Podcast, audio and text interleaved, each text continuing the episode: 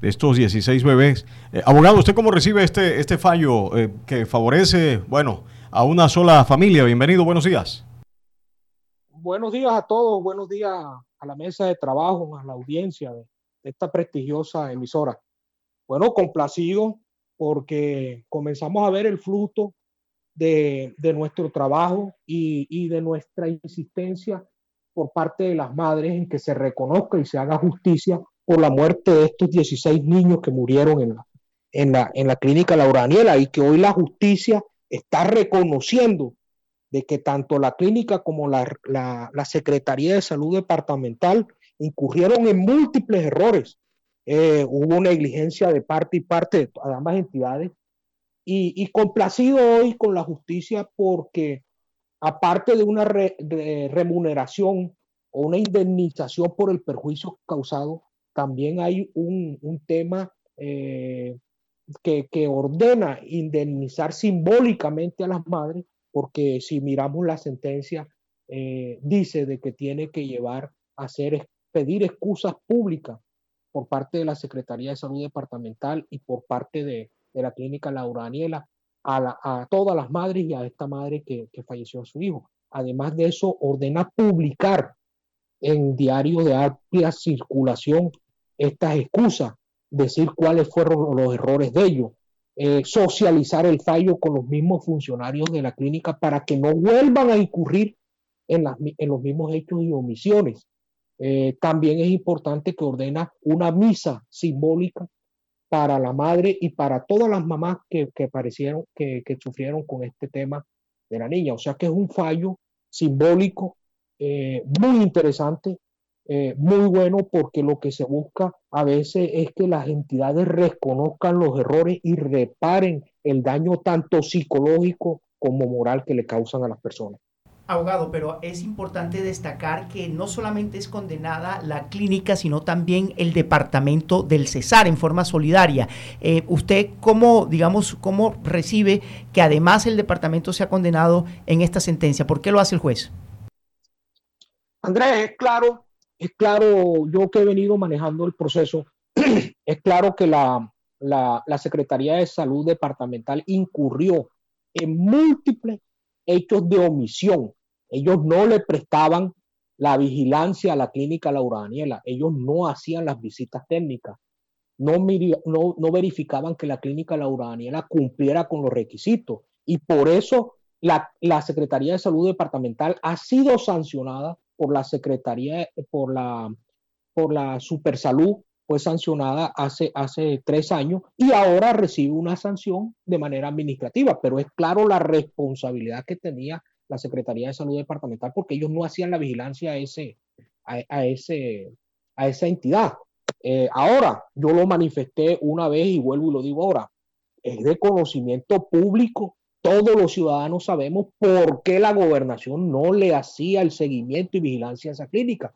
Son personas, los propietarios de esas, de esas clínicas que apoyaban al grupo político del momento y la remuneración que estos recibían por parte de ellos era que no les practicaran vigilancia ni les hicieran nada en la clínica. Y ahí ah. están las consecuencias. Hoy terminamos con una Secretaría de Salud Departamental sancionada y con una clínica sancionada y, y, y pagando uno, una, una, una, suma gruesa de dinero por, por estos daños que les causaron a, estos menores. Abogado Avendaño, ¿usted esperaría que esto derive más, en el, más que en el pago de, de dinero, 650 millones de pesos? en este caso, que en la responsabilidad jurídica hacia algún funcionario como tal?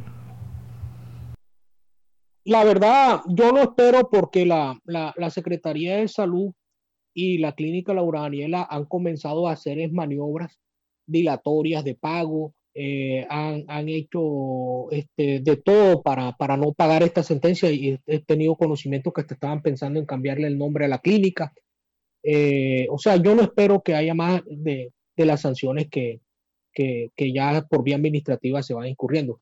Lo que me parece interesante es que nosotros como cesarenses miremos quiénes nos están prestando la salud en el departamento y en qué condiciones estamos nosotros recibiendo ese servicio. Porque fíjate, hace tres años fueron las mamitas que perdieron su bebé y uno no sabe en qué condiciones sigue operando esa clínica sigue sacando contratos con entidades del Estado y sigue eh, prestando un servicio. Ahora no sabemos si efectivamente la Secretaría ya está haciendo una, una, una vigilancia y control efectiva. Entonces, yo te lo diría como padre, como, como, como ciudadano, a mí me daría miedo ingresar a esa institución médica que me preste. Abogado, abogado, finalmente, ¿qué, ¿qué, ha pasado con los otros 15 casos restantes? Este es apenas la, la, condena por uno solo de los 16 niños que fallecieron. ¿Y los otros casos, en qué, cómo va ese proceso? No, todo, todos los, los procesos van caminando, están en diferentes juzgados administrativos. Lo que pasa es que hay tiempos que se manejan, puede, hay procesos que salen antes, que salen después eh, eso no manejan el mismo tiempo, pero están, están ahí sobre el, sobre el tapete esperando una decisión judicial.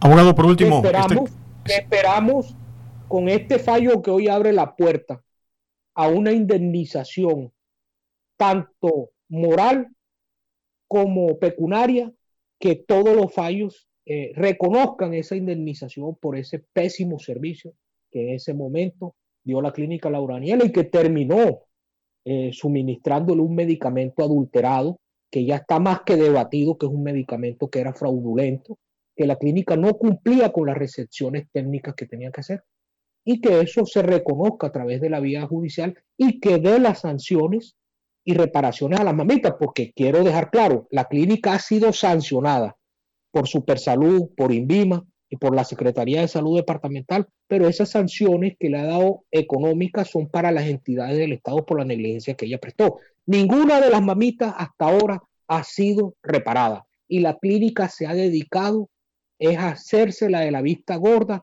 Eh, una vez yo me comuniqué con el propietario de la clínica y le dije, vea, haga una misa simbólica en honor a las mamitas, en honor a, a los bebés. Nunca, nunca. y, y nunca ha habido ninguna indemnización por parte de la clínica hacia las mamás. Doctor Luis Eduardo Avendaño, muchísimas gracias por estos minutos para Radio Guatapurí. Muy amable y esperemos los otros fallos. Muchas gracias. Bueno, gracias a usted. Ahí está Andrés, el abogado Luis Eduardo Avendaño, el que se dio la pela por este caso. Sí, señor.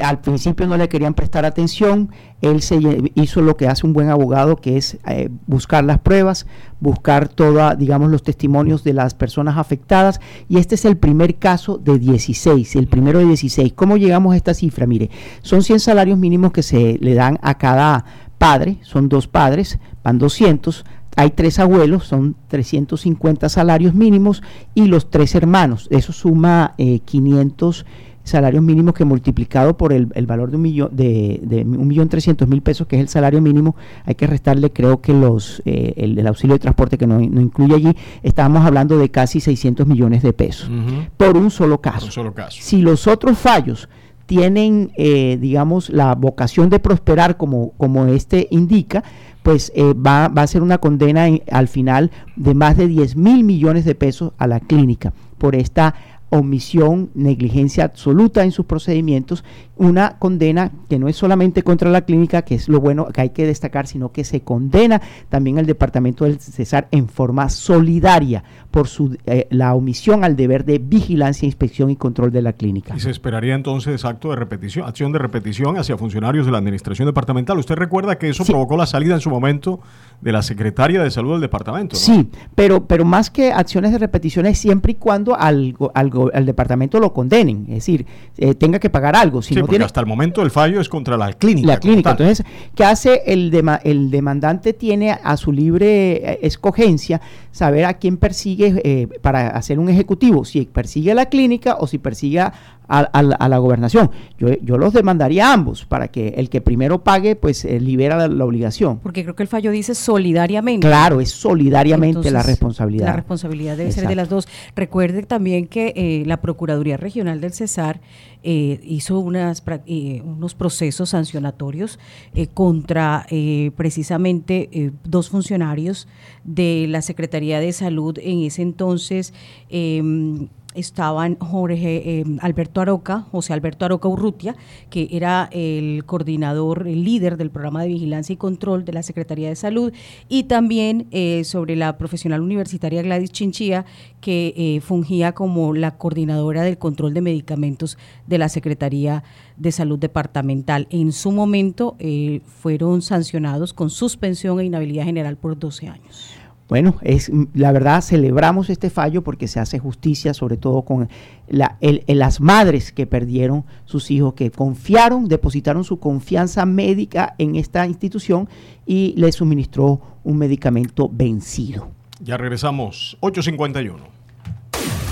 Generación tras generación se han levantado escuchando a Radio Guatapurí en el corazón de los colombianos.